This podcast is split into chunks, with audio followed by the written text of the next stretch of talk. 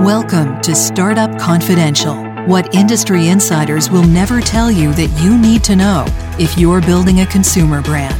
With your host, best selling author of Ramping Your Brand, Dr. James Richardson. Let's do this. Welcome to episode 73 of Startup Confidential.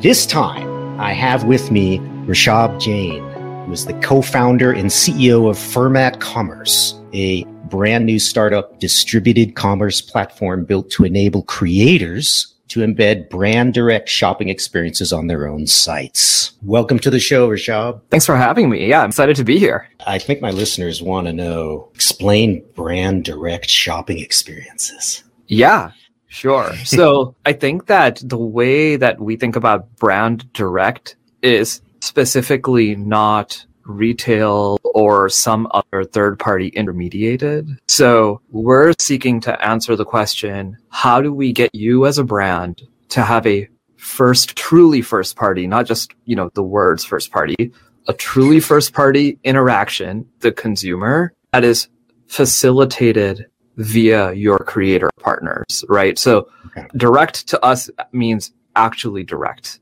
Yeah. So just to be clear, we could sub in the word influencer for creator, or did you have an even broader definition? Actually, today, the types of creators we happen to be working with are influencers, but okay. we think about it as any sort of content creator. Right. A food company is actually an excellent example because we saw this happen, right? So there are many people who actually follow like on Instagram or on their mm-hmm. blog or whatever it may be. I mean, I do it, my wife does it and they share recipes and ideas for what do you make. And then within that they share who actually applies the specific types of foods that can make that recipe really rich right? So we had a, a real example where somebody was working with this ethical foods company. Basically she had a pulled pork nacho recipe. And so this pork in particular was like very good for this recipe. And mm-hmm. it drove a ton of transactions. Basically the actual goal for the consumer is, hey, I want to make this amazing nacho recipe, right?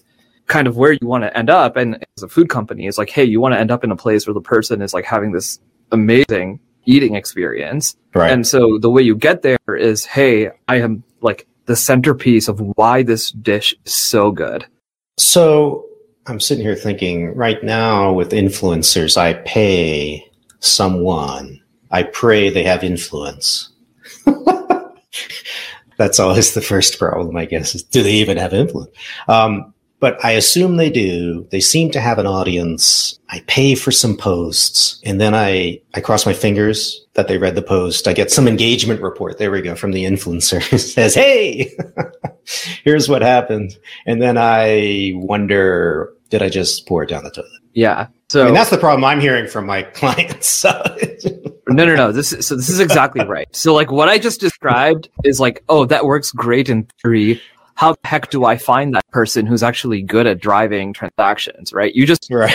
you just, all you did was cherry pick the example, which is, I mean, you know, every salesperson on the planet, right? This is like the job of a salesperson, but you're, you're exactly right. And so I think that the layer underneath that is where what, at least what we're trying to build actually shines because the real problem is incentive alignment, right? The, the real problem is I, as the creator, I don't actually know how many transactions I drive because in today's model, that happens on the brand's website. Even if I wanted to, like, let's just say I partner with one food company. Okay. And then another food company comes to me and says, are you actually good at driving transactions?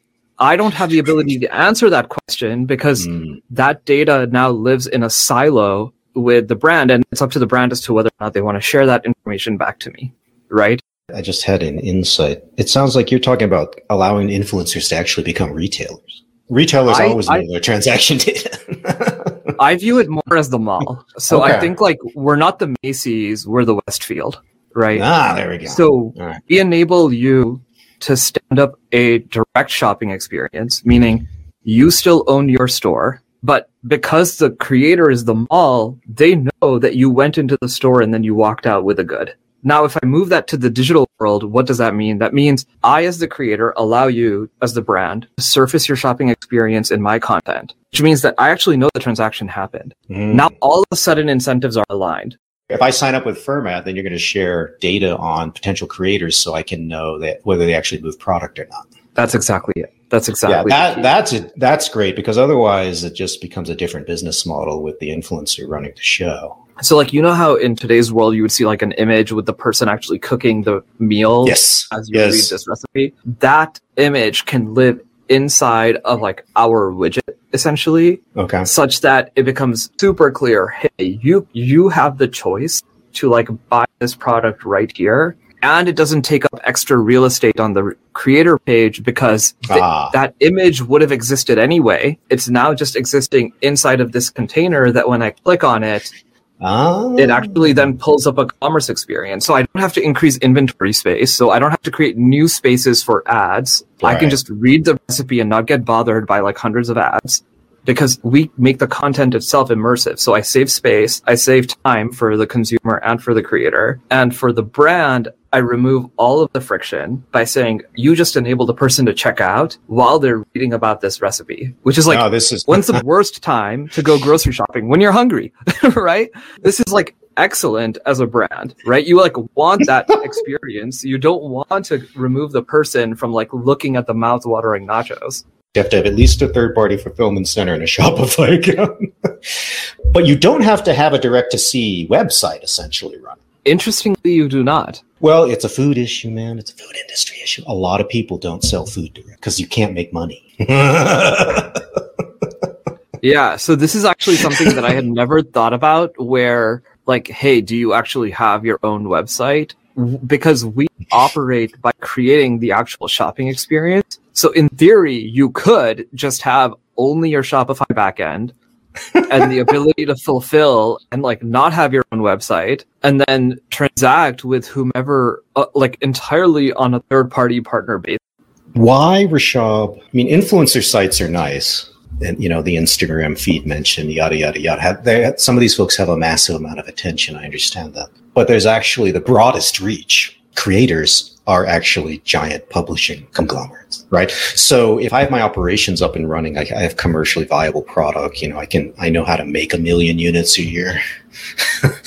and I'm, so I'm ready now to respond to national PR on the order of a Shark Tank appearance, right? Which reliably creates these massive order spikes. Isn't the real potential for something like Fermat to appear in the digital edition of Saveur? Yeah, this is going back to your original question of like, what is a creator, right? Anybody, a creator with real reach. anybody who produces content, right? Right. And so, like, the way we think about it is that there is a sliding scale of of creators. I mean, there's individuals that have unbelievable audience sizes, right? That's true. Like the reason why like the largest D2C brands right now are the ones that are affiliated with like what we would call influencers is because their reach is unbelievable, right? Like The Rock sold what, 100 million dollars of tequila in a year, right? Or like Kardashian with Skims, it's like yeah. a quarter billion dollars of run rate. So these are like obviously high scale off of individuals. I think for us, content is content and creation is creation. And so it's like either you're like somebody with a hundred thousand followers, highly read blog, or you're all the way at the enterprise level, like a Hearst, and you're like mm-hmm. sending hundreds of thousands of people to your site every day. Is that longer term for you guys, or do you consider it off the table? I'm just curious. Oh, for us, we are 100% interested in working with larger okay. media conglomerates. It's just going to take time because this thing just exactly. got up and running. When I finally figured out what you guys were doing, I was like, oh, wait a minute. My mind went immediately to the Atlantic Monthly, which I read constantly. And they have a really open affiliate relationship with Amazon. And anytime you click on a book, right, it takes you right there and they get a cut. Now, they only sell books. Right now, so, but, but I'm sitting there going, well, the media industry is already so desperate for cash that they've got to be open to this. Yeah, yeah. I mean, I think that the simplest way of realizing that the media industry is, is like has to go in this direction is that yeah. all of the social media platforms have already gone in this direction. Right. Right. like, I think at this point, I think it's not controversial to say that the media companies must follow in the footsteps of the social media companies in order to retain audience engagement. So this is the nice thing. It's all about incentive alignment. The consumer came for the content. Keep them in the content. The content company or the content creator wants to keep the consumer on the content. Yes. Keep them in the content. And the brand just wants to create a sale. So great, just create a sale. Just do the three things that the three people I think you're want. right because I think the challenge with pop-up e-commerce to date is that it is disrespectful to the content moment, consumption occasion, right? And the human is there because they want to read about rest, whatever the issue is. They're being tempted to be sent to this other place, and they don't really want to go there. You know, they don't really want to know. This is often a bitter pill for my clients too, because they're, if you think about a manufacturer, they're obsessed with their brand. They're obsessed with everything. It's their whole life. They don't understand that the shopping occasion is one where your brand is like the least important thing. they are shopping for products. and this is just about the subtlest way, I think, to tease people with a new product try that I've ever encountered, right? As opposed to the obnoxious pop up in my freaking feed on Facebook. And by yeah. the way, mine are all for thousand dollar plus items for shop, and I don't appreciate it. well, that's because of the segment that you belong to. That is. I clearly have fallen for it. exactly. Yeah. This has now nothing to do with the algorithm or the products. this is about my personal problem. It's like, hey, I know what James wants. He wants a thousand pack of Spindrift, and yes, therefore exactly. the minimum price of Spindrift that we will we will send him is a two thousand dollar crate of Spindrift. I um I've already emailed me a, I emailed them about can I get a half a truckload at a time. I just that's how much I consume in Arizona. So, all right, on that charming note. Thank you, Rishabh, for telling us more about your, your startup. It sounds very intriguing. I hope it goes well for you. Thank you. Yeah, it was awesome being here. All right, take care. Thanks for listening. Remember, Dr. Richardson has loads of resources for founders at premiumgrowthsolutions.com. And when you're on his site, don't forget to take his founders quiz and see if you're ready to ride the skate ramp of exponential growth.